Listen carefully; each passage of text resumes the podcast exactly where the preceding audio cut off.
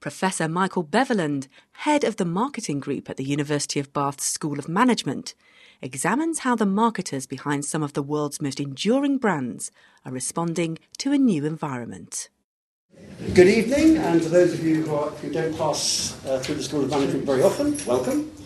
Um, it gives me enormous pleasure to, uh, to be introducing Mike Beverland's inaugural.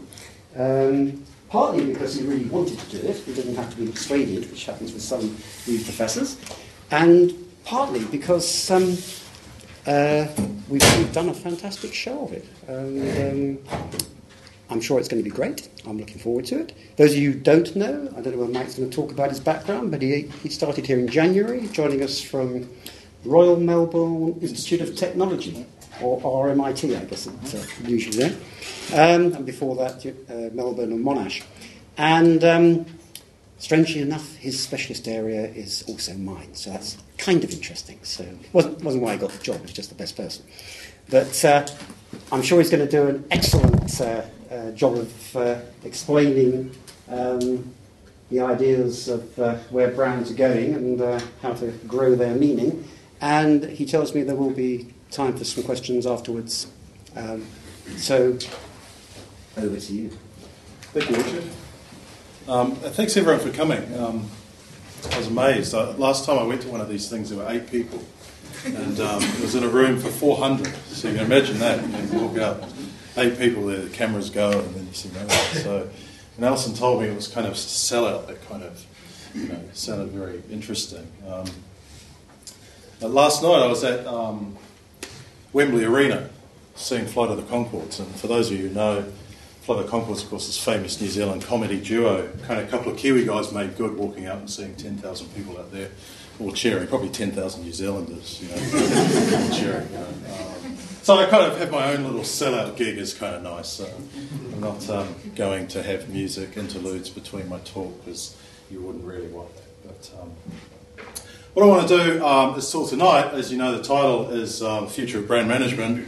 Pretty amazing title. Um, Richard's built me up. But, um, hopefully I can deliver partly on that. Um, I think there's a lot more to the future of brand management than just the notion of negotiating brand meaning with consumers. But one of the things I think that, that we're all aware of if we're, if we're marketers or if we're, if we're certainly dealing with consumers, and that, that includes most of us, even my colleagues who might not like to think of their students as consumers, um, is that the world has changed in some way.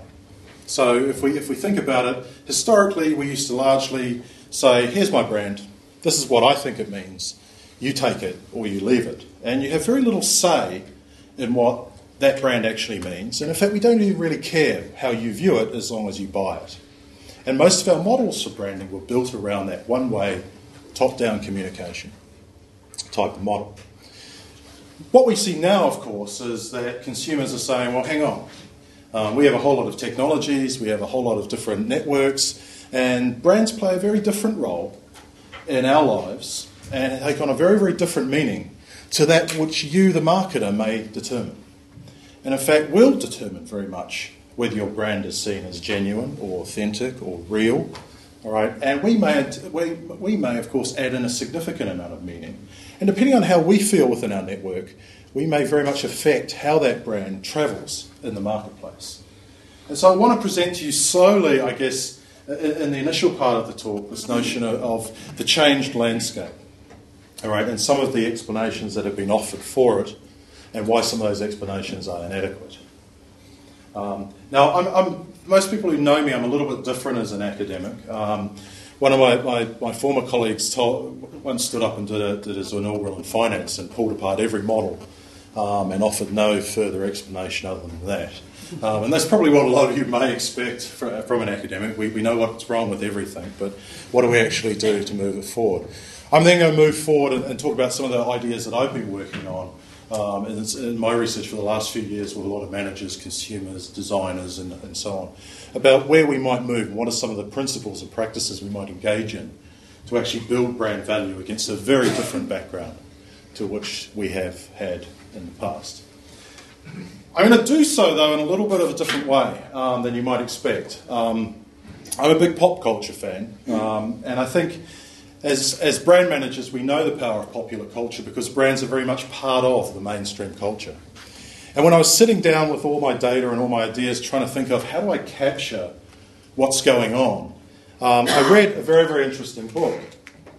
And I started reading this book. Someone told me I should read this book, and Everything Bad is Good for You, How Today's Popular Culture is Actually Making Us Smarter by Stephen Johnson. And it really is a great read. It doesn't take you very long um, to, to go through it. But the central thesis is, is, is fairly um, interesting. Um, basically, if you take away movies, Johnson's arguing that the, the traditional myth that popular culture is, is dumbing down society and being dumbed down itself over the decades is false. He argues that if you take any form of popular culture, whether it's games, right, video games themselves are incredibly difficult. And any of you have tried to play them, and I know I used to years ago, the time and the commitment and the energy to go into a game is significant. And it's even more significant now because you may be part of a network globally playing one another. Right. When he looks at movies, of course, he largely says, well, we'll leave movies for now. When he looks at when he looks at T V, he says television is infinitely more complex than it has ever been. So Johnson's thesis is pop culture is infinitely more complicated than it has ever been. And I think this is, in a way, a nice way of thinking about what's happened to branding, and then more importantly, how we might respond as marketers. If those people that have to win an audience every day via comics, via books, via music, via television, right, and via um, games, are understanding this audience, are seeding this audience, and are winning. As brand managers, we're dealing with exactly the same audience, appealing to exactly the same motives, and dealing with exactly the same sociocultural phenomena. Let's have a look at his thesis. This is Starsky and Hutch from the seventies.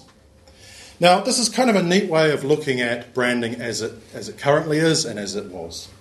Starsky and Hutch, if you watch a show, it's the same show, every single show. I apologise to fans of the show, but this is the seventies television. All right? I was too young to stay up for Starsky and Hutch, thanks, Mum. I never really saw it. But Johnson tells me that, that Starsky and Hutch was effectively the same show, and the logic was simple.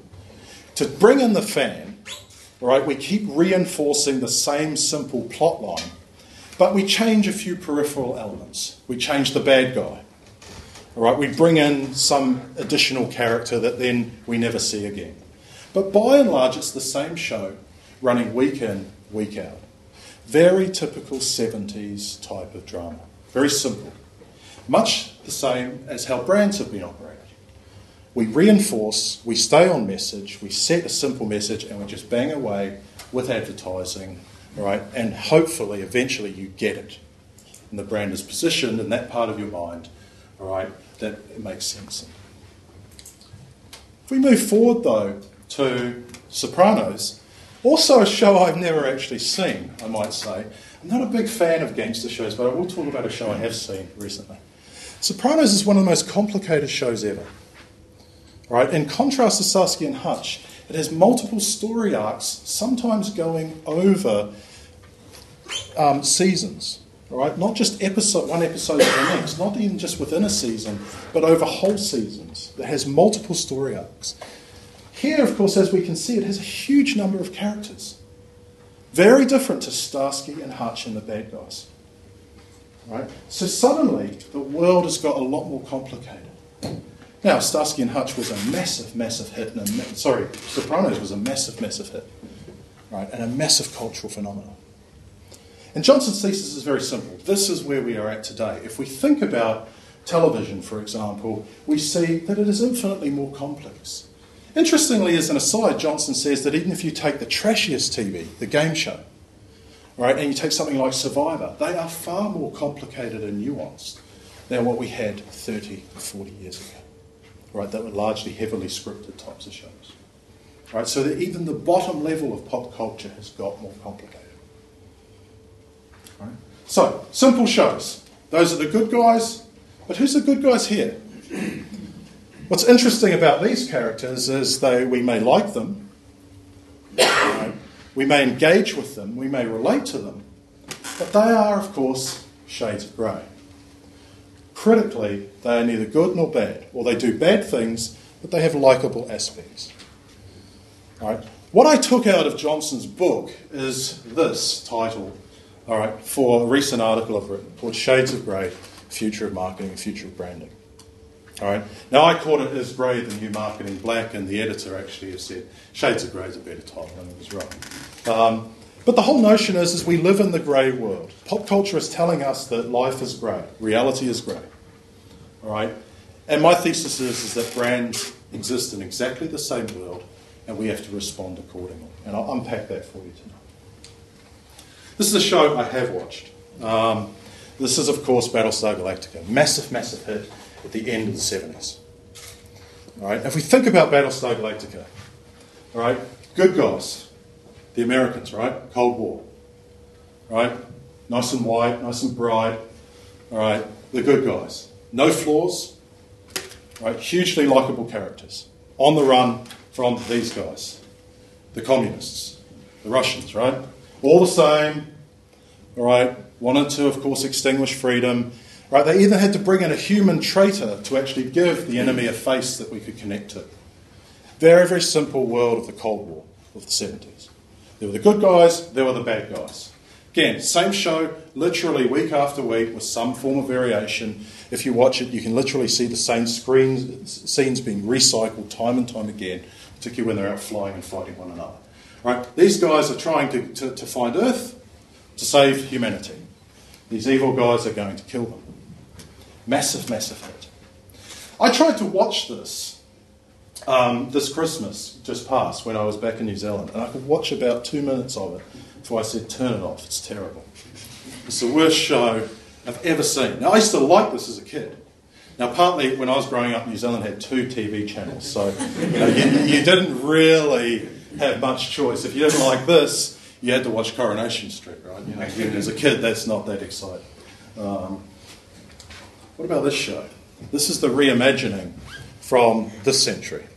Now, we have a very, very different type of show that's reflective both of Johnson's thesis, but also will will frame how we give the rest of the world on branding. This is Asylum, all right, and behind her are all the other Asylums. All right, firstly, they're human. Secondly, they were created by man. Okay, all right, and they came back and wiped out humanity. So the story's relatively similar, though there's a twist. Now we can empathise with this character, who's not only, of course, responsible for wiping out most of humanity, but starting to feel rather guilty about that fact. And starting, like most stories in science fiction, with, with cybernetic life forms, to feel some emotions and try and learn about itself. All right? Very, very different story. The rest of the characters are neither good nor bad. It's a high, very, very grey series. All right? Strong religious undertone. Why? nine eleven. All right, this represents the post nine eleven world. Who caused, right, this massacre? Well, most of the narrative is the humans brought this upon themselves. They had somehow sinned and deserved it. And of course, the traitor here, Bolter, of course, foolishly, clumsily, let out all the codes, and so the Silence would come and attack the colonies and so on and so forth. But throughout, we see these people changing.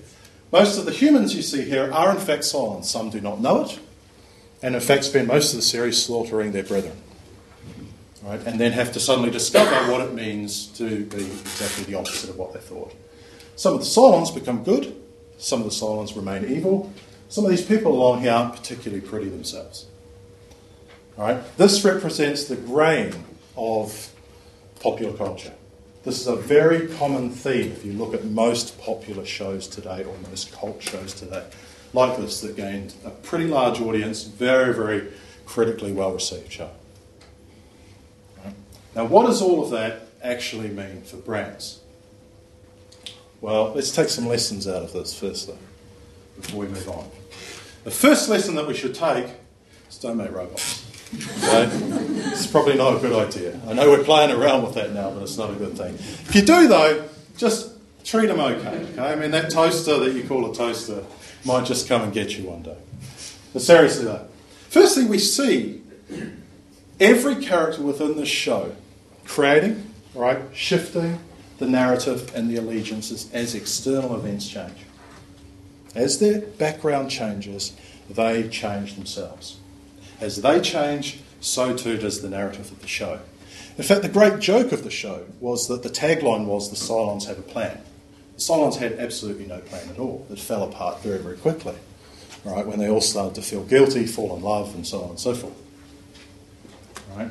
So the first thing we see is, as we see in the brand world, the notion of staying on message, hammering away at reinforcement, is open to challenge. In fact, it largely has to happen because we are constantly in a world of flux, where people's lives are changing and their relationship to the brand is changing. Why do we do this? Well, firstly, we survive. Now, for most of you running a brand, surviving is not that going to get you up in the morning, right? Just to survive. Right? One of the unions I used to, I was at, we were in financial pressure. Our mission statement from one professor was, "We should survive." Most of us said, that's not really going to get us that, that, that, you know, get our blood going, right? But interestingly, the narrative always through the show was survival is never enough. Right? We have to hold on to something important. We have to hold on to something that makes us human. All right? Versus the Cylons who are trying to become slightly more human and discover themselves. And again, I think that's an important narrative that we have for branding. Brands, of course, have to stand for something. All right, the brand that simply shifts or blows with the wind is a brand ultimately we despise, all right, and ultimately that loses any marketplace power. All right, brands have to stay, stand for something. More importantly, typically the people now that found brands stand for something. Just as Apple has shifted with the wind, quite clearly they remain very rooted to a set of values that they were passionate about. All right.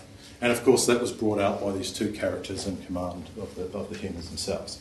Now, Johnson's thesis, of course, it says there is, of course, one exception to this in pop culture. Movies are still as bad as they have always been. Um, why? Um, well, basically, they're still in the same format. They've got sixty minutes or an hour and a half to make their point. They have a lot of time to play with multiple story arcs. Right? You only ever get one Peter Jackson every now and again. It comes along with Lord of the Rings and so on. You don't get much of that. All right. But the question is, what about brands? Are brands Battlestar Galactica? Are brands The Sopranos? Or are brands Nike? I think for the most part, if we look at brands, they are more the latter rather than the former. There are some exceptions, and I've certainly been, been lucky enough to meet people managing exceptions. All right. So let's move now into the branded world. Let's take a simple example. Change in technology, TiVo. Most people know what TiVo does. All right? You can record a show and it edits out the ad breaks. Massive problem if you're an advertiser. New technology comes along, gives consumers control, control they've always wanted.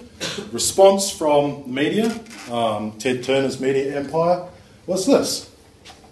All right? That's theft. Now, we've seen this from every organisation or every institution, all right, that is embedded, right, or it has a leadership position, whether it's music, whether it's book publishing, whether it's movies, and so on and so forth. They all respond in this way. All right? Ultimately, trying to tell consumers that you're actually stealing a program because you're not watching the ads fell on flat ears. All right? Not surprisingly, consumers said, yeah, right, okay, it's not really going to work that way. And more importantly, of course, this poor guy was absolutely ridiculed in the press and even amongst his peers. Right? So the branded world, in a sense, is still stuck in the seventies movies. Right? There's a simple narrative going on, and you're going to play along according to the rules. The rules may have changed, but you're still going to play along with them. All right, we're not going to shift our models without it. I don't think any advertising model, and Robert can, can correct me on this later, has really changed that dramatically thanks to TiVo. Right? In Australia, they were very clever. The, the, the, in Australia, of course, all the advertisers worked very closely with the government so that they couldn't actually TiVo out the ads quite as easily as you might be in the States.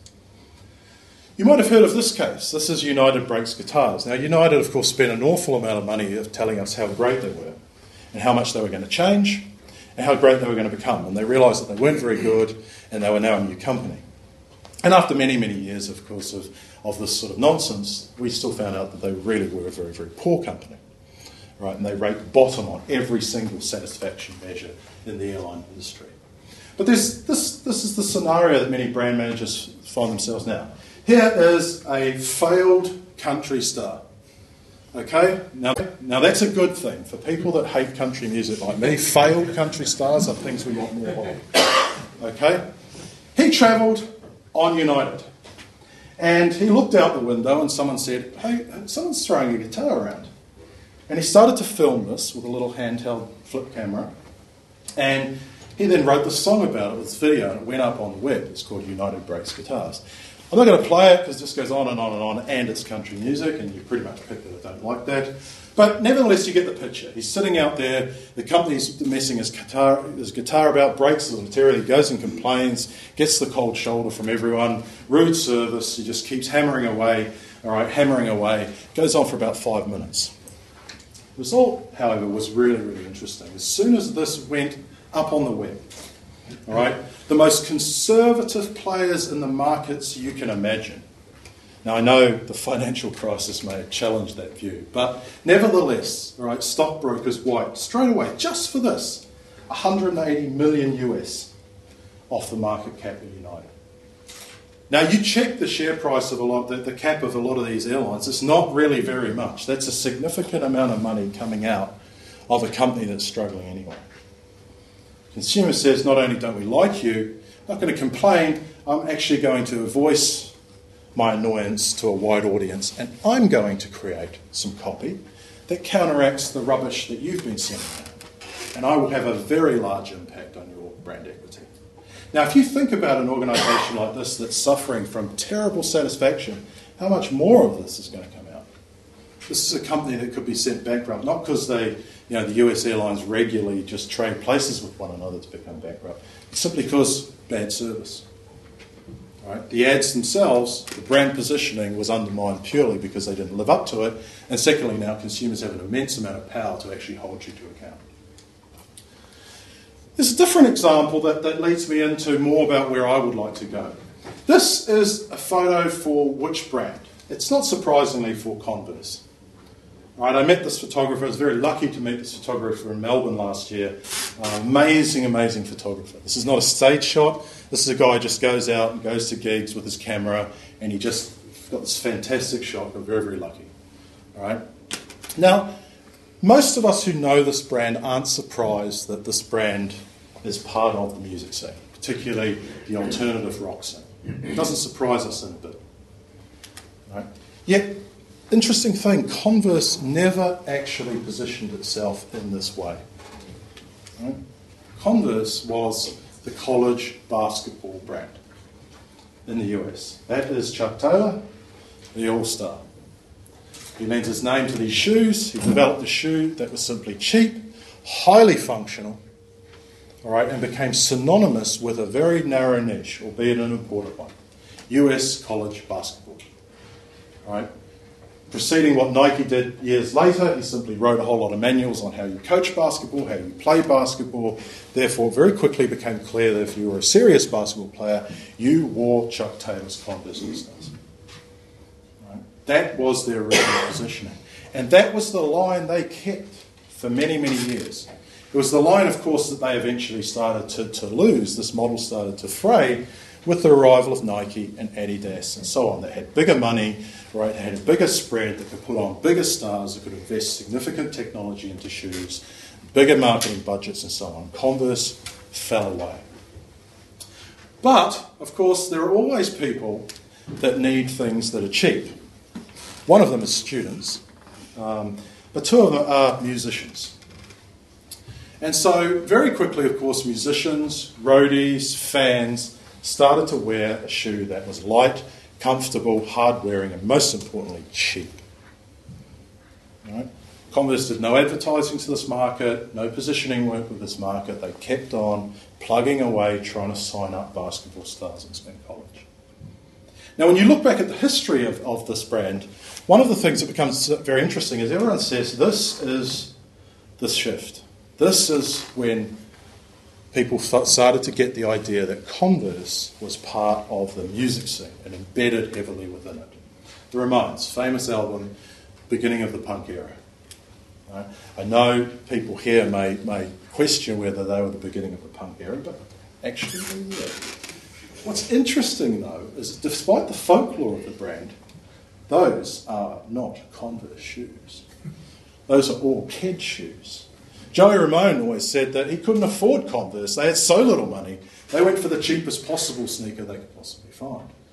Now hold that thought as we go through this. There were, so, of course, changes through the eighties and nineties that, of course, started to occur. Joan Jett, very famous rocker in the early eighties, of course, instantly on a big hit album, wearing a red pair of Converse shoes.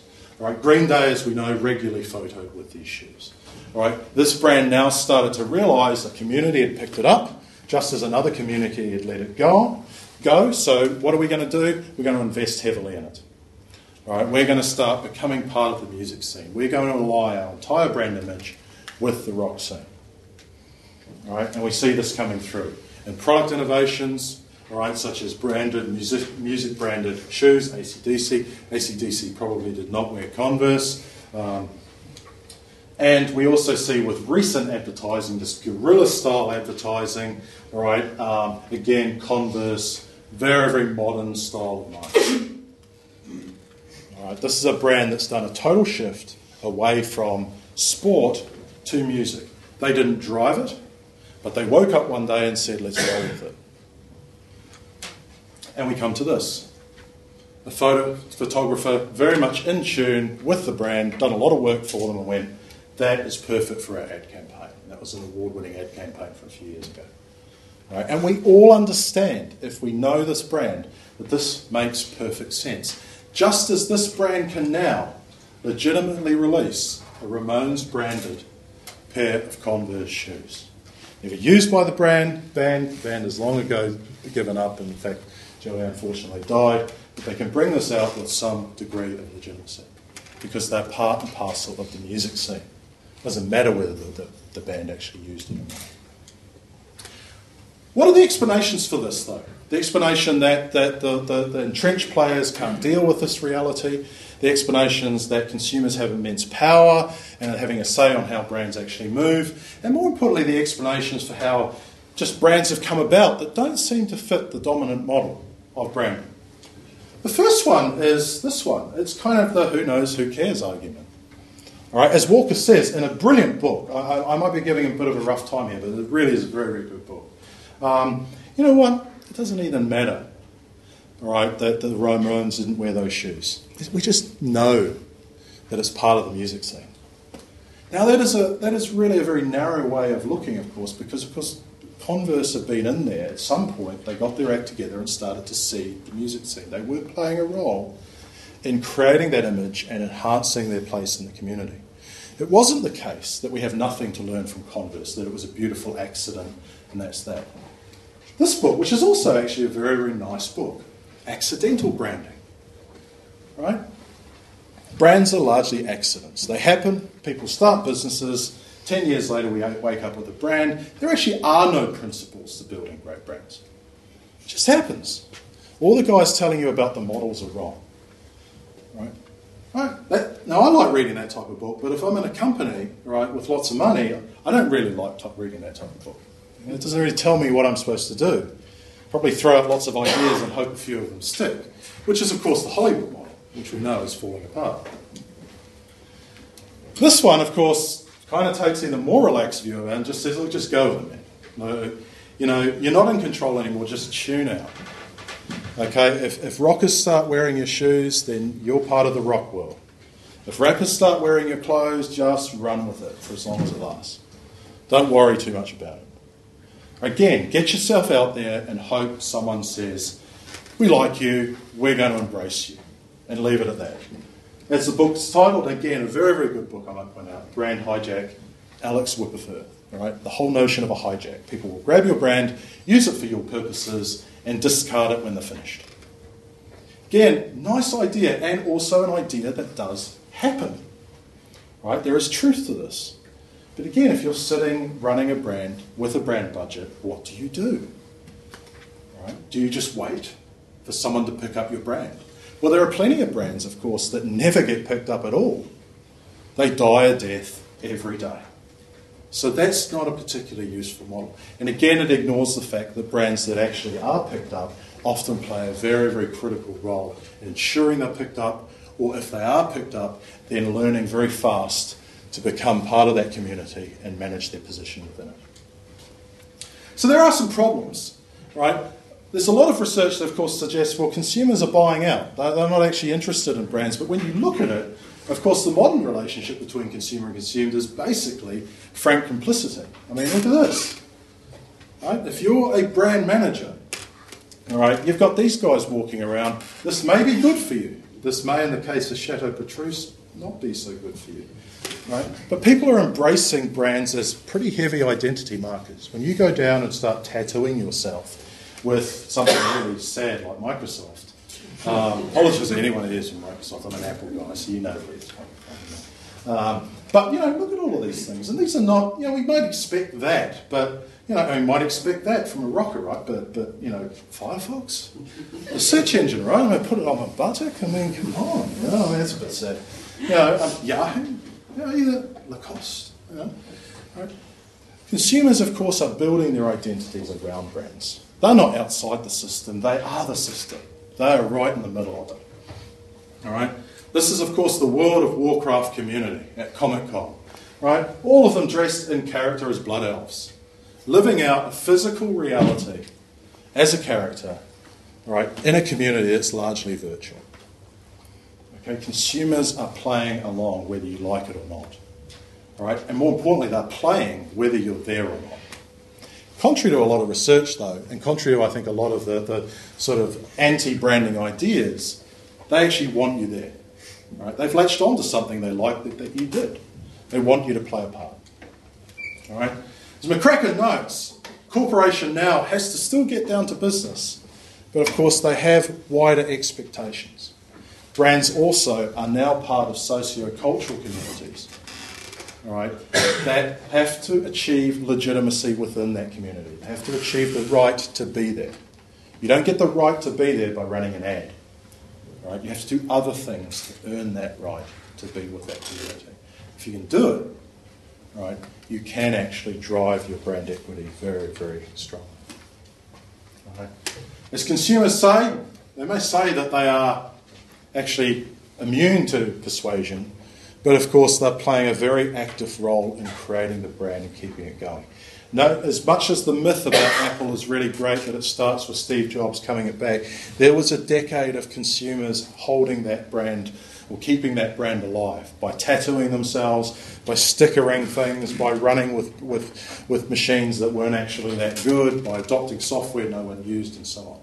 Brands play a part, or sorry, consumers play a part in brands' life or death. Okay? So reinventing it and maybe even revitalising it. I'll show you some examples of that as we move through. The other suggested strategy, so we've got just run with it, all right, we've got who knows and who really cares, is to actually take the old model and just try to go narrower and narrower and narrower. Maybe the end result is that if, if the market's changed so dramatically, we simply have to get even better at what we've historically done. All right? Maybe that's one result. And I've shown this to at least one member of the audience before, so I apologise to him in advance. All right. This is, of course, Quidel's all right, market research behind their pregnancy test. And this reflects the type of markets and the type of nuances we look at today that, of course, where we're looking for slight variations to target smaller niches well. If we look at it, initially this looks relatively similar. If you do a simple demographic study, exactly the same target market. The thing that's different, though, of course, is one group of women do not want to get pregnant. One group of women, I'm sorry, they're the fearfuls.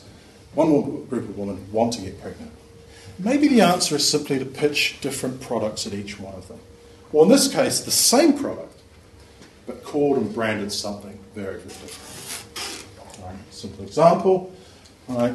Hopeful's got conceive, fearful's got quick view, and it got positioned in this way. The critical thing, of course, is right, you can charge someone that's hopeful three dollars more than you charge someone that's fearful. Maybe that's the way to do it. All right?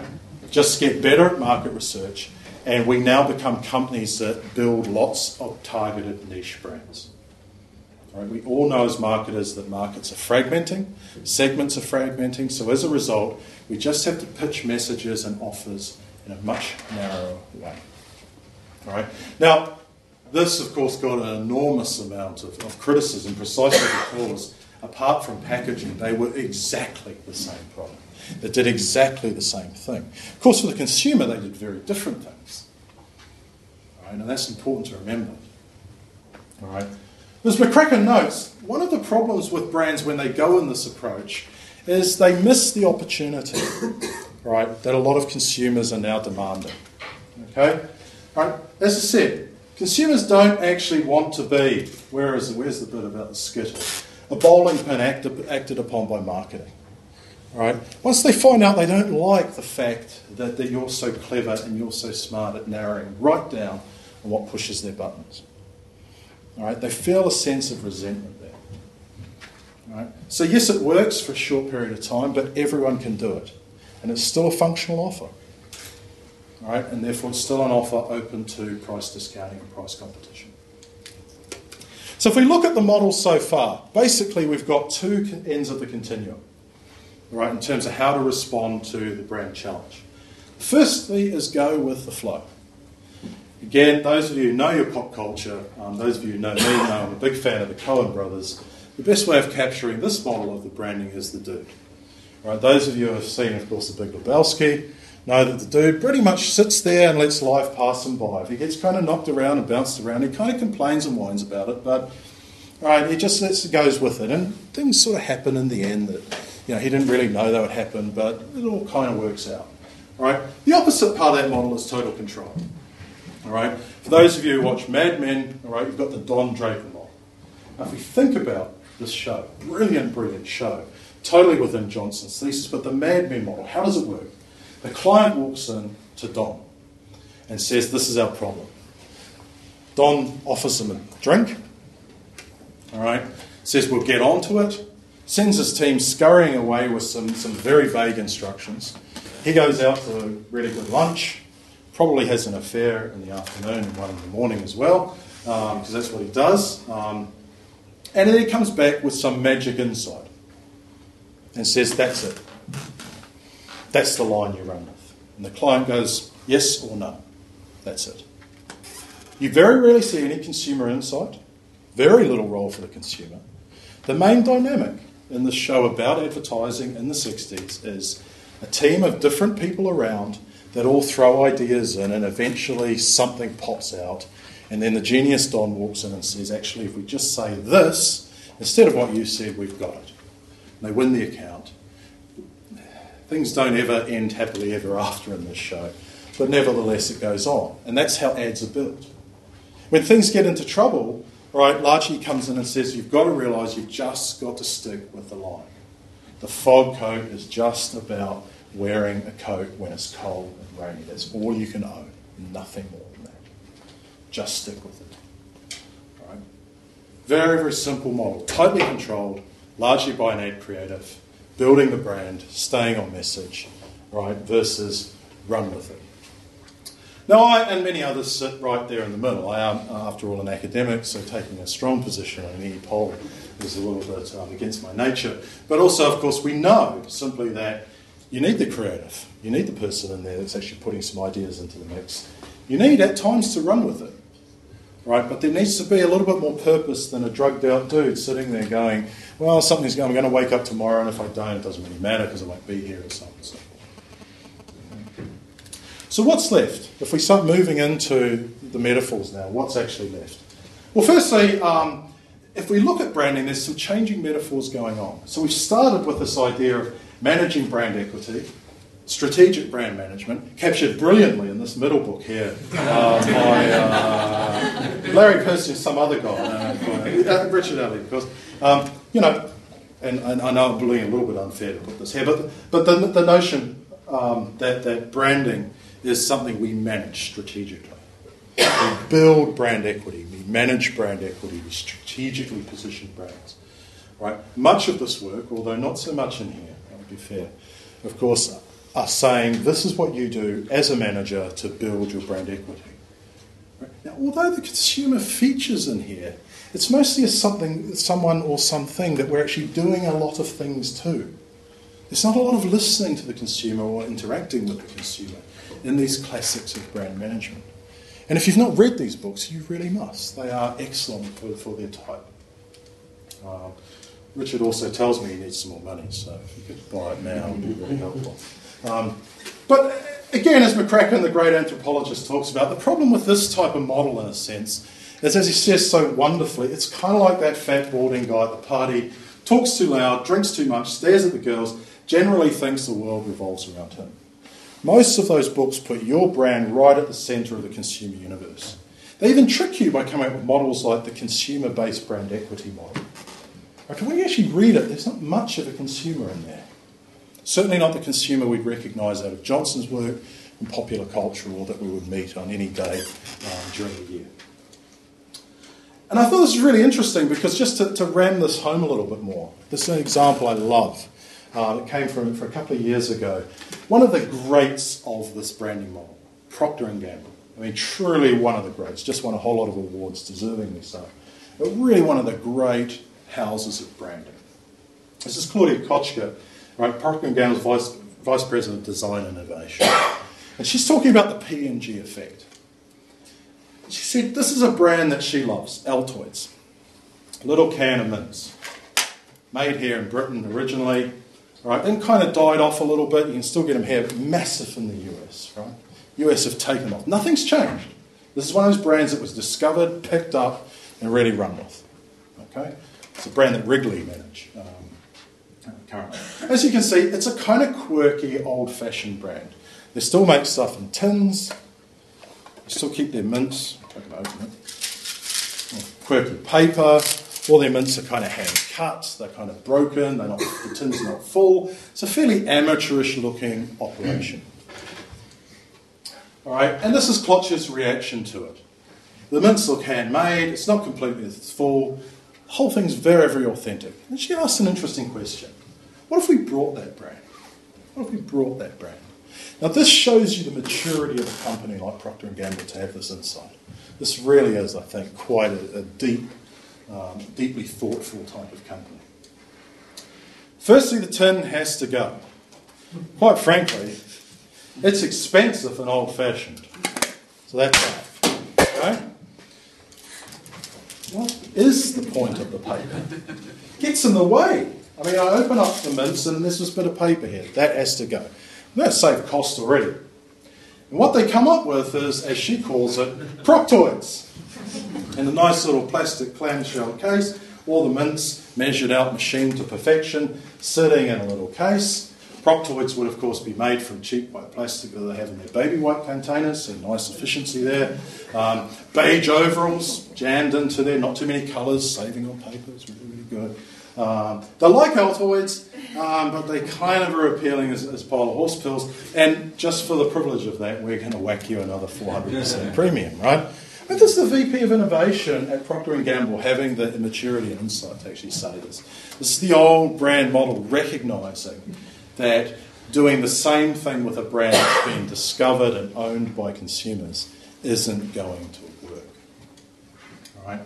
Also, when I start talking to brand managers, as I have for the last decade, these words start coming out when they talk about their brands. They're very different to what they used to come out. The notion that it's, we're, we're in a process of discovery. I would struggle to tell you what my brand might be. I know what I'm kind of doing today, but I don't know where I'm going to go with it. I'll discover that when I get to it. The notion that the process is organic and highly fluid. All right, that our target market once was this, and the next day we woke up and it was someone else, and we just ran with that. All right, and we tried to work out what we're going to be. That there is a fundamental lack of control in the process, and that it's a ground-up process. So there's a spoiler alert here, a little bit of boring theoretical stuff here. This is this challenge new. Now, there's there's a there's a New Zealand saying that that, that you'll get to know as, as you see me around, that, that we, we're very non-committal as a people. So we say, first thing we say is, yeah. Yeah sometimes just means I'm hearing you. Um, if we look at consumer culture theory, a lot of research, a research stream that I work in within the consumer realm, and it's identified by the, the, the editor of, of the Journal Consumer Research as one of two dominant streams of thought looking at um, consumption. Right. They largely, of course, say that it's a relatively recent phenomenon that consumers are very, very active creators of brand meaning. It's part of what we call the postmodern market condition. post-industrial condition. Brands that shift with, with cultural changes will, of course, develop iconic status. Doug Holt's brilliant work, right, looking at brands as icons. Right, and he's very, very simple. If you look at the dominant branding model, the evidence simply doesn't back any of their claims up. Right, they make all these claims about how they're going to build brand value. It just doesn't wash. If you look at what great brands do, they are all over the place with their brand meaning. They are chopping and changing as the wider socio-cultural picture shifts. Right? They stand for something today, and in five years' time they stand for something radically different, right? Because it works. Right? And of course, Rowan, Young and Rubicam, okay, coming out of David Archer's work, of course, so this is the traditional side of it, saying, you know, all that stuff we talked about, you know, back in the eighties and early nineties, it's actually decreasing brand equity. So it's actually not even paying off in their brand asset valuator model as much as it used to. There's a recognition now that we have to shift to something else. Right?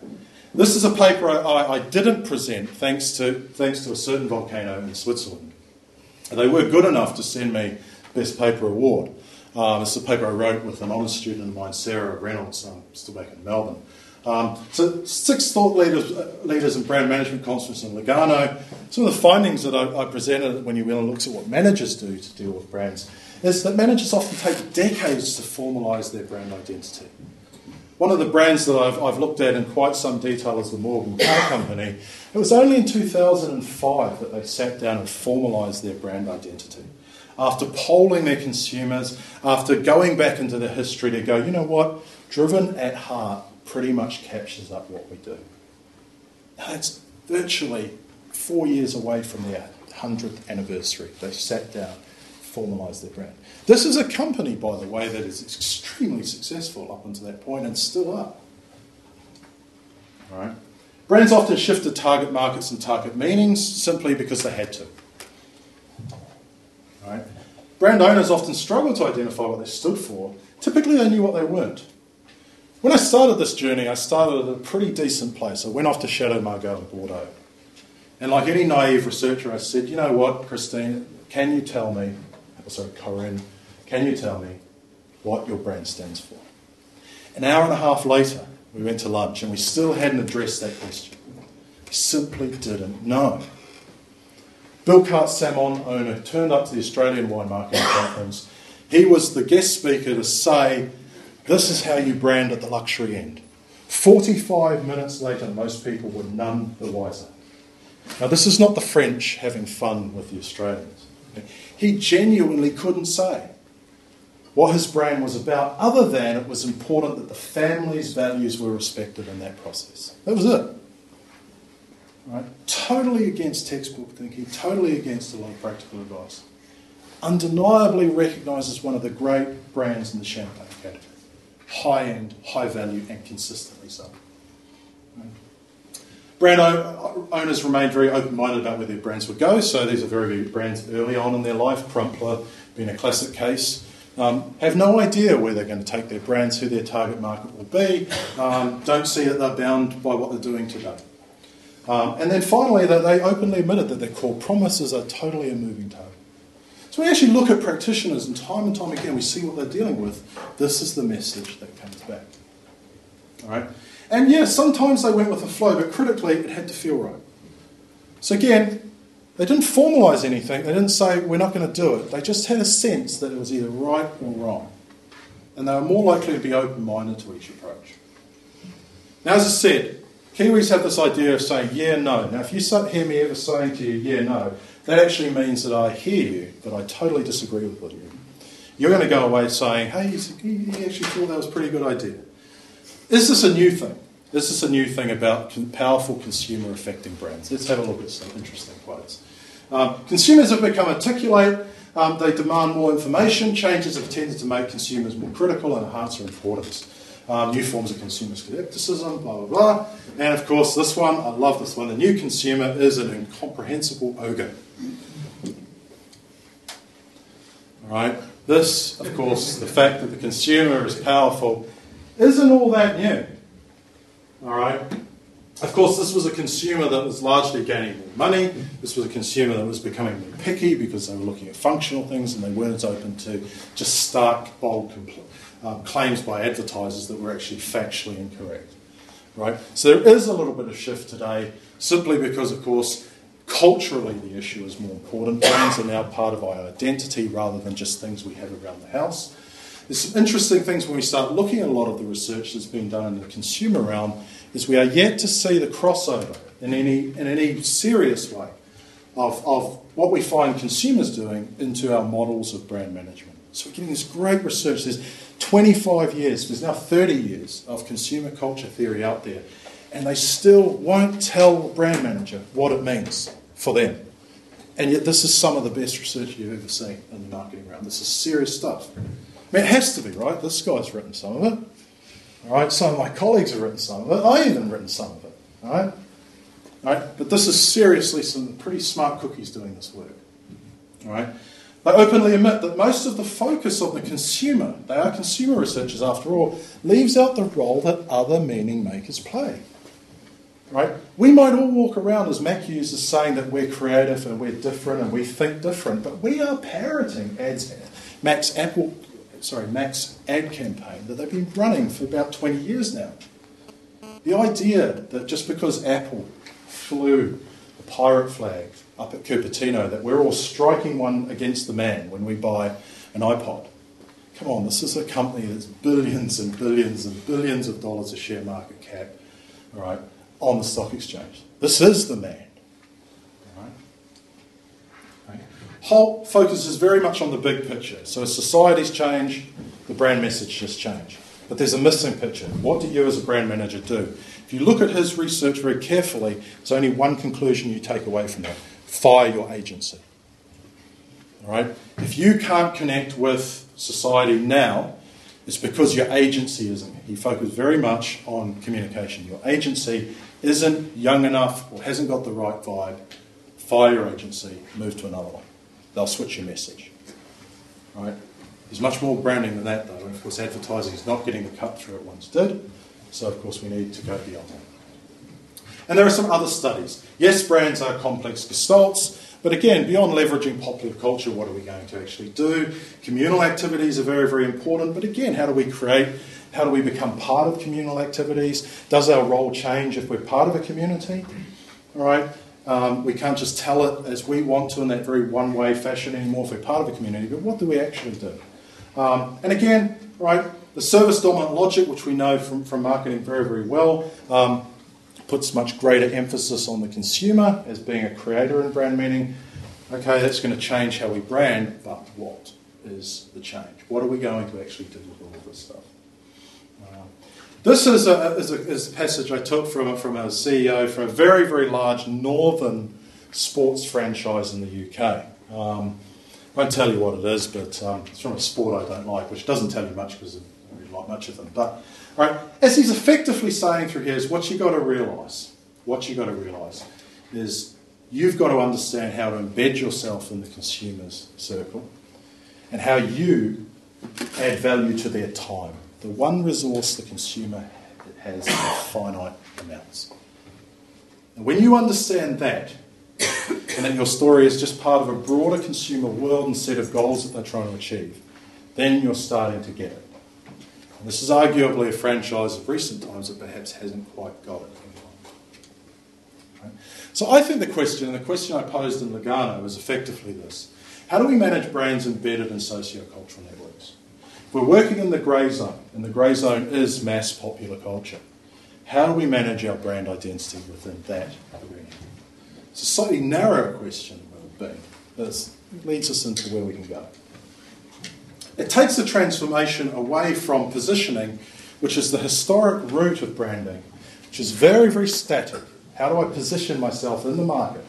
I teach my consumers how to do branding very much. What can you do well? What are competitors not doing? What do your consumers want? Just pick that position where there's a gap and own it. It's positioning. Moves the focus to process. How do we actually build brand?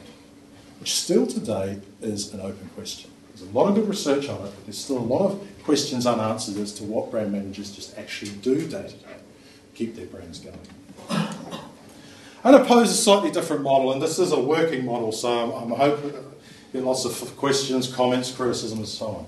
If we see that the environment has changed, the consumer is no longer a rational individual consumer looking for things that have functional benefits, but they're part of a wider socioculture. Subcultural networks, peer networks, and so on and so forth. I think we move our brand's role to one of custodianship. One of the things that came out to me time and time again was this notion that the brand, that we are only custodians of the brand. We hold the brand in trust, both for our owners, but both also for our consumers. It's not unusual, as you've seen from Converse, but also from other brands I've worked with, such as Vegemite in Australia, for hair brand managers state the brand belongs to the people, not us. It's a custodian model. And that's a little bit different from an ownership model. All right, what do we do? Well, we have some execution strategies, and I'll go through these to finish out the talk. Right? Rather than, of course, going through into the normal four Ps and looking at how we execute, increasingly what comes out is if we want to be part of this world, we actually have to become part of this world. Right? Instead of hiring market research companies to get third-hand evidence of what your consumers think and then bring that back to the boardroom, get out there into the street and actually hang out with your consumers. That comes out constantly from product designers, marketers, social networkers, brand managers, marketing managers, and so on. Get out there. Locate yourself where they are, interact with them, experiment with them, and then embody the values you actually stand for. And that will drive your relevance. So, what's the question when we're looking at how do we become a brand custodian? Well, firstly, it's essentially the question of how do I earn the right to sit at the consumer's table? I used to assume that I not only set the table out, that I sat at the head of the table. That is no longer the case. The consumer has often created the table, or more important, they may have stolen it from you, now think they own it, because ownership now is nine-tenths of the law, all right? And don't even really want you there. It'd be nice if you were there, but they're not that fussed if you're not. How do I earn the right to become part of the consumer's world? And back to Château Margaux, one of the constant things that came out was, how do we keep the brand going for the wine world? How do we leave it in a better state? This is Corinne, Mensapoulos and Paul Pontelier, two lovely, charming people, incredibly smart marketers, despite the fact the first email they sent me is we don't do marketing. And so there's no point in talking to us.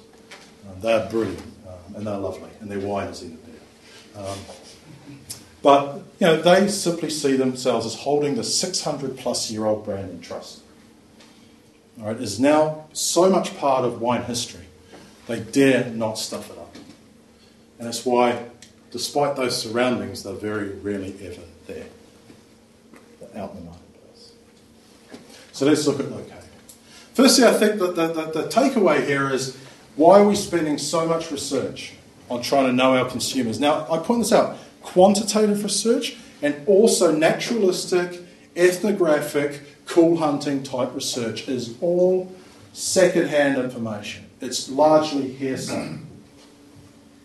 Right? The companies that are actually building their brands are going beyond that and simply being extremely biased by being with their communities. The notion that we want distant information as being objective is complete nonsense when it comes to building a brand for our company. We want the most passionate insight we can possibly get. And increasingly they're arguing this is building our peripheral vision. The great thing about peripheral vision is it notices qualitative differences in your environment. And that is their strategic focus. Critical here is to locate but not to dominate. Right? Very different to the model. Now Walker in his book, I gave him a bit of a roasting early on, but he, ca- he calls this mercating. This idea that there's incredi- there's increasingly this murky blend between everyday life and marketing. This is one of the great brand stories that came out of New Zealand. forty-two Below Vodka uh, started off in the back of a guy's shed by a very senior creative from Saatchi and Saatchi, nonetheless. Got bored with the agency, wanted to make vodka. Um, sold it to Bacardi for a significant sum, all based on the fact that it was a powerful brand with significant potential. S- essential to their success was this notion of rent-a-crowd.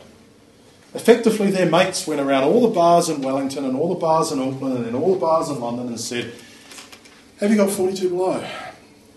And all the bars went, shit, we haven't got forty-two below, so what are we actually going to do? We better stock this product. Right? All the cool people are coming in here with their pounds and their dollars and their yen, and they want the product. Now, they're not hired right, people pushing the product. They're actually people that will drink that product. So they're the consumer, right? But they're also the marketer. Right? The reality between image and reality, sorry, the, the gap between image and reality has certainly shrunk. Great story that I almost started off this, this line off is, is the reinvention of Dunlop Volley in Australia.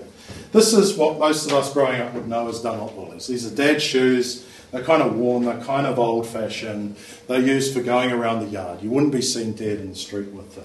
They're pretty much like that. And by certainly the nineties, that was still the brand that Dunlop was selling. A loss leader, a commodity that starved out of every bit of marketing spend they could. They saw no future for the brand at all.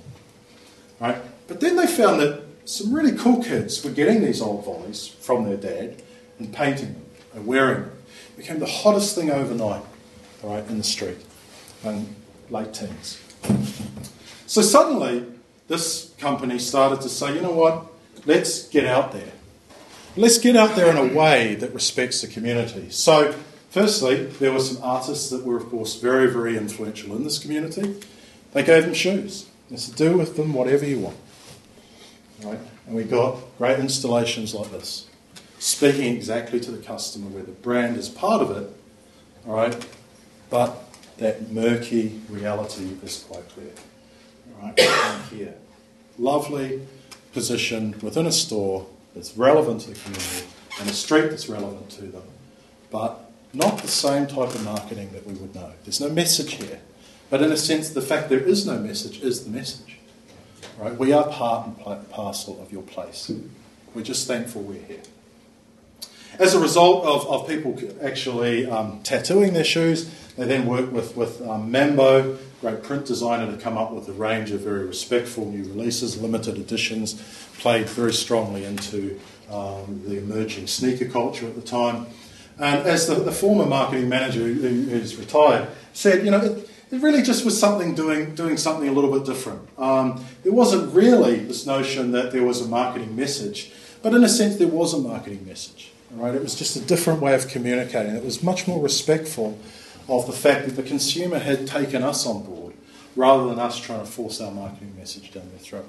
What was interesting at the time is they had reinvented this brand. They were going to push this brand as like the cheap, the kind of the low-cost version of Nike, and they're putting good marketing spend behind it. Lots of good research. Where they ended up, because they went with the flow, was a local, edgy fashion icon, earning significantly higher margins and significantly better retail outlets than they had originally hoped. Right. Next one is interact. Shift from top-down telling to interactive storytelling. Again, a similar message comes out time and time again, a lot of research. Critical to this, of course, is something that marketers never, ever do well. We have to listen. Right. We like to talk. A lot of our training, of course, comes from sales. We like to talk. Listening is really critical. I think it's a really neat example, and I've showed it a couple of times before, but I, I still love it. It's one of the most successful um, fast food franchises in the United States. Now, there's some interesting things here. Prices haven't changed for a long period of time. Menu hasn't changed since it was founded around about fifty years ago. It is, of course, In-N-Out Burger. All right. Delivers higher margins than most of the other fast food chains, pays its workers more in a notoriously low-cost industry, and retains a greater number of its employees, does not suffer from the massive turnover of staff that most of the other fast food giants do. No innovation, no change, no marketing. People seek these guys out, all right, and they get the results. This is the standard menu. So you go into this, you get a double-double, which means two pieces of meat, two pieces of cheese. You get chips, chips, chips. They have about four options here. But what happened was consumers started to come in and say, you know what, that's not enough for a big guy like me. I need a triple-triple. All right? Actually, I don't want a vanilla shake or a strawberry shake or a chocolate shake. I want a Neapolitan shake. Can you do it? The company is wise enough to say, you know what, we can. What we'll do is we'll key in a secret menu, right, into all our cashiers' desks. We won't tell anyone about it. We'll just allow people to come in, and those of them in the know We'll be able to ask what they want, and we'll just be able to key into it as if we've, we're in on the secret all along. The secret menu. The three three, or, if you want, the twenty-four, twenty-four. Gutbuster, heartbreaking thing. But this is listening to your consumers and doing something very, very simple that builds a connection to the brand and builds a real emotional connection to the brand. It's almost intuitive. It's saying that you just get the people that buy your product. You don't have to tell them what you stand for. You demonstrate it. Metaphors here are really, really interesting when we start looking at some of the practitioner literature, which I think is way ahead of some of the academic literature. Joseph Jaffe talking about just join the conversation. Conversation's happening out there, become part of it, right? But it is a conversation. Mark Goby talking very early this century about the notion of a citizen brand. You are a, a citizen, right? We know citizenship entails obligations as well as benefits, right? And it certainly does here in branding, right? If we look at Timberland, that's a brand that just didn't get it. This was the brand, as we know, the boot for the days when men were men and so were women. Okay, hard-wearing leather boot. These guys liked it. The rap community in the U S started to think this was a pretty cool shoe. Hard-wearing, all right, worn by wealthy white people, so we're going to take it because it's theirs and we're going to show how much money we've got and how powerful we are and undermine the image. And we're going to, of course, start using the image in this quite nice graffiti. Yeah. Here's the response of Timberland. Get this. I mean, this guy, it's pretty amazing if you think about it. If you want to buy us and you're not our target customer, we don't have a point of distribution that speaks to your lifestyle. Now I just love this. This is the one thing you'd say and then you get great instantly. While the hip-hop consumer's money spends good, we primarily aim at honest working people. Ah, yeah, okay. Um, Timberland is dead on the web, in the rap community, amongst the African-American community, which is the most influential community on white teenagers in the United States, particularly males. If you want to get to them, you go through this community here. It's a simple diffusion model. All right? You don't do that. They've been paying penance for years to get around that, all right? And they finally realised when, when Jeffrey woke up, it was, it's a family company, and they said, what would your father say if these guys were wearing your boots? And just say, how, how many are we selling? All right? And he finally got it. That, you know, that's what it's about. Let's just get out and sell again. And so we see, again, different different metaphors. I talk about in my own book, had to get it in there to sell a few extra copies, but I talk about my own book, the notion that the brand is just a story, and it's much like a hurricane, just picks up power as it goes through a community. But this is what I, I love even more. Um, he got there before me in terms of the, of the whole idea, the notion that the brand is a jam. Right, one of my favourite groups is, is the Stray Cats, and there's this brilliant video showing when the Stray Cats played at Brixton, and at the end of it, they offered a song, and they went into the studio. These guys had been playing together for thirty years. They hadn't written the song. They jammed out the song. And eventually they recorded it, and they just knew each other so intuitively, right, that they knew where each other was going to go. Slim Jim on, on, on the bass, sorry, on the drums, certainly knew, right, where Brian Setzer was going to go on guitar. And the song emerged. It emerged out of that fairly quickly and fairly beautifully. And Goby's idea, he doesn't quite capture, he gets it in the title, but not in the book, is that brands can be pretty much like that. Right? You get to know each other so instinctively like in an out burger that you, you can predict where each other's going to go. That means you can start playing around and experimenting. All right? And certainly we know, of course, brand meanings created by a lot of players, apart from just the marketing team. Popular culture, as we've seen, customers importantly, but also influencers. We know this from Holt's work, but we know this from the examples of some of the biggest failures of our times, the move from Coke to New Coke. This was a brand heavily embedded in myths within the community and suffered as a result, a massive backlash as a result of that, because it forgot those bonds and just simply chased a better flavour. And of course, Snapple, right, brought by Quaker Oats, professionalised by Quaker Oats, right, and then literally sold, right, at a bargain basement price because they'd so ruined the brand within a few years. The guys who brought it simply said, let's go back to what we were, which was this counterculture, hard-to-find product, right, that was really an emotional buy and a cultural buy, not a functional buy. What about experiment? Well, there's a lot of emphasis on open innovation, right? But there also needs to be greater emphasis on daring innovation. Open innovation is one thing. Let your consumers do your innovation. But Consumers aren't there to do your innovation primarily for you. Okay? It's no, no secret that we see the companies today are the companies that get us excited and make the news. All right, are companies like Apple, right, are companies like Dyson, all right, that are just taking big, big risks. All right, so there's a combination. Listen, but also take some risks. All right, I love this quote. I got to meet, um, and for the life of me I've forgotten his name, but this is the guy who founded Weta Works, the guy who, of course, along with Peter Jackson, Robert Taylor, put together um, um, The Lord of the Rings. Um, this is the sole surviving Oscar they had. They lost them all. It's from King Kong. But he, he had this great, this great saying, aim for failure and miss. Right? The whole notion that just get out there and try things. And, you know, some of them will actually come off. Um, but primarily open up the brand story for consumers to play with. You've controlled the use of the story through brand mountaineers. Open it up to them. They've got it anyway, so give them more to play with. One of the great examples of this is World of Warcraft, right? Going back into the virtual gaming world. Very, very popular franchise. When they came to, to come up with the next installment of the franchise, and they've moved on since, it was the Burning Crusade. And their brief was simple. We are messing with everything. We are playing with every bit of backstory, every bit of lore. Whatever you knew you, is wrong, right? It's the graying part of the marketing game. So they went from elves, which we all know elves are noble, um, distant, long living, right, good, and so on, to blood elves, right? So addicted to magic that they're neither good nor bad, not trustworthy, but they may work for us. But their addiction, like any addict, clouds their judgment. Ultimately, all that matters is getting more of a fix, right? They moved that, radically reinterpreting the game's terminology.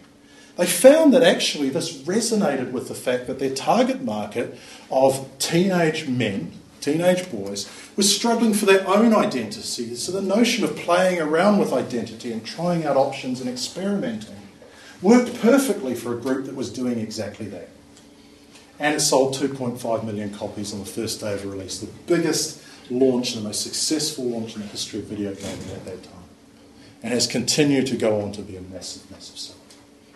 Lego is another one that we can go with. A company that when they released Mindstorms were in a certain degree of trouble. They're seen as outdated, boring, all right, not targeting um, the right consumer and the mentality of today's consumer. Released to children, but mostly sold to adults, who then cracked the code and started doing what adults do, threw a whole lot of stuff up on the web, writing guidebooks and all sorts of pirate types of things, coming up with great products like this, the safe using Lego. Lego's reaction was, this is a shadow market and we're going to threaten you over the use of our actual title. Um, they were seen, surprisingly, as brand was arrogant and unresponsive. I mean, rather shocking conclusion. In nineteen ninety-nine, they kind of got it and said, you know what, we're listening. We'd like to become the company you'd like us to be. The subsequent result has been a ton of user-generated innovations that have reignited this company. And that's why when you go into toy stores, they dominate top shelf space that we have today. These are incremental innovations. They've made a significant number of actual genuine innovations in terms of software underpinning a lot of their games and so on and so forth, right through to applications for uh, um, iPhones. And the final um, principle of this is embody. Right? We hear a lot about embodiment of brand principles. We have a brand statement or a brand guide or a brand value, but embody in this part of the world goes a little bit more deeper than that. It's no secret that we've suddenly seen this return to authenticity, this notion that people want authenticity from their brands. Right? That brands actually walk the walk as well as talk the talk. It's no thinking that we actually see the power of design thinking, that the non-reactive thinking, a much more proactive thinking. It seeks to bring together opposing forces or solve paradoxes and shift things forward. All right? We see this emphasis on, on the notion that, that people should love the doing. This notion, going back to, to Ayn Rand's famous book about the, of the Fountainhead, step to your principles, all right, stand for something, embody a purpose, and eventually you'll win out the crowd. All right? Importantly, we see the notion of how is that done? Well, people are hiring their customers as their employees. All right? If you can hire your target market, you're going to get day-to-day feedback on your innovations and, of course, on what your competitors do. We see a greater emphasis and value placed on leaders who actually engage with their own work. A brilliant article in Wired, I wish I wrote it myself, came out earlier today, this notion of uh, earlier this year, the new industrial revolution. all right, that the powerful brand can be built by craftspeople, all right, mass craft produced, all right, in very good factories in China, and people will engage with it because if the consumer's now a producer, they are more than happy to deal with other producers who are making stuff, all right? And ultimately live your principles. And I think there's a really interesting case study here about the missed opportunity that this, of course, represents. Dove and the Real Beauty campaign. We know that, of course, if we move through this, this brilliant repositioning of what was a functional product into the campaign for real beauty, the use of, of, of real, so-called real um, size models, although they're all, um, they're all, of course, um, what are they, what are they called? Doesn't matter. Photoshopped in. Um, brilliant ad um, that came about, you know, that all the images that your daughter is bombarded with in the fashion industry is ultimately going to shape her perception of what the ideal image is. Lovely tagline, talk to your daughter before the beauty industry does. Brilliant. Um, if you then go on the web, the first grey moment hits when Greenpeace come out and say, well, it's very interesting because your products are full of palm oil. Right? And palm oil hurts little girls like this. So their tagline, using exactly the same music, exactly the same style of the ad, is talk to your daughter before it's too late. All right? Grey moment number two. All right? Unilever had already responded to that and said, hey, you know, we'll, we'll do some work about sustainable sourcing and so on. Was that someone worked out that the great house of brands was trying to have things, all right, their own way. They were trying to play both sides, both ends of the story. Yes, they could talk about that they were anti-beauty industry, but they also had that, right? What we know as Axe or Links, right? The most misogynistic, sexist brand you can imagine. Spray this on, women fall at your feet. They chase you down the street. Now, in its own right, a brilliant campaign targeting the right audience. So what did they come out with? Dove's dirty secret. Dove is the beauty industry. Talk to your daughter before Unilever does. Now, someone's told me, of course, that, that Dove have now pulled this campaign. I think that represents a massive mistake. I think this could have been a learning model or a learning opportunity for one of the greats of branding. Um, but it also represents that perhaps the greats of branding, as we know them, can't operate in this world. They couldn't have it their own way. It got too grey, too messy, too murky. They simply gave up. So the conclusion. Firstly, are you in control? All right, as brand managers, and the fact is, you're not. All right, are you relevant or desired by your consumers? Potentially. Some good that comes out of this. They, they'd like to see you there. All right, but they're not going to give up things that are important for you just because they think that you ought to be there. Can you create value in the grey world? Of course, you can. And I think it's interesting, just coming full circle. What does this take? Well, let's go back to science fiction, and let's go back all the way to Battlestar Galactica with Gaius Bolter, the traitor to humanity. Now, in the old show, of course, he was the traitor, and he never stopped being the arrogant traitor seeking power, the embodiment of evil. All right? In the new show, of course, he's really rational, superficial, narcissistic, and petty. That's how he starts off. All right? There he is, sitting there getting booze, chatting about all his work. That, of course, is the key Cylon operative for memorising it all on hard disk. All right? He betrays humanity, not deliberately, but clumsily. All right, what he says in pillow talk while he's having sex with this creature here. He's largely in denial about his play on, on the downfall of humanity. He sees himself as the victim, and so he hides it. Because he's a scientist, he's one of the few left, and he may even be able to detect the silence. He's seen as necessary, but not loved and not trusted. And I think many brands today are seen as necessary, but not loved and certainly not trusted when they could be. They are, of course, rational. They are, of course, often seen as superficial, certainly narcissistic, and oftentimes, like Lego, petty. He then, of course, gets discovered in charge and he repents. My triumphs and my mistakes. And then he really repents. All right, he discovers his soul, realises he actually was a good man and that underneath what he was suppressing, all the superficial reality that he was engaging with was just that, rubbish.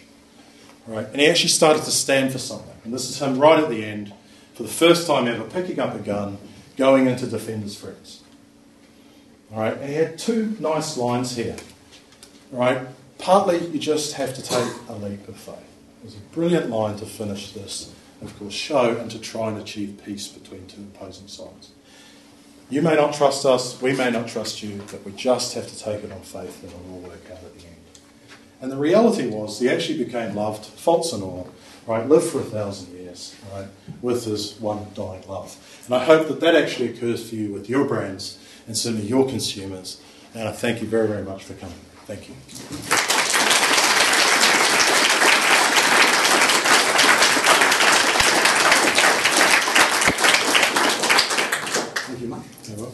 I'm going to suggest that instead of uh, taking questions here, we actually go to the reception directly across, which has been laid out for quite some time now, and I hope it's not melting or whatever it might do. Um, and anybody who wants to uh, debate the uh, leap, leaps of faith um, in branding can do it over a drink. Before we go, I want to say thank you to three people sitting on the front row. Um, to our two extremely hard-working uh, ushers, uh, doctoral students in marketing, who have done a brilliant job, thank you, and keep the gowns, because you'll need those when you actually qualify. And I have to say, most of all, I want to thank uh, Alison, who has transformed the way that School of Management does uh, inaugural lectures, and all of this is uh, been laid on by her, including you providing the gowns for the, for the ushers. So thank you all very much, and you go to join the reception.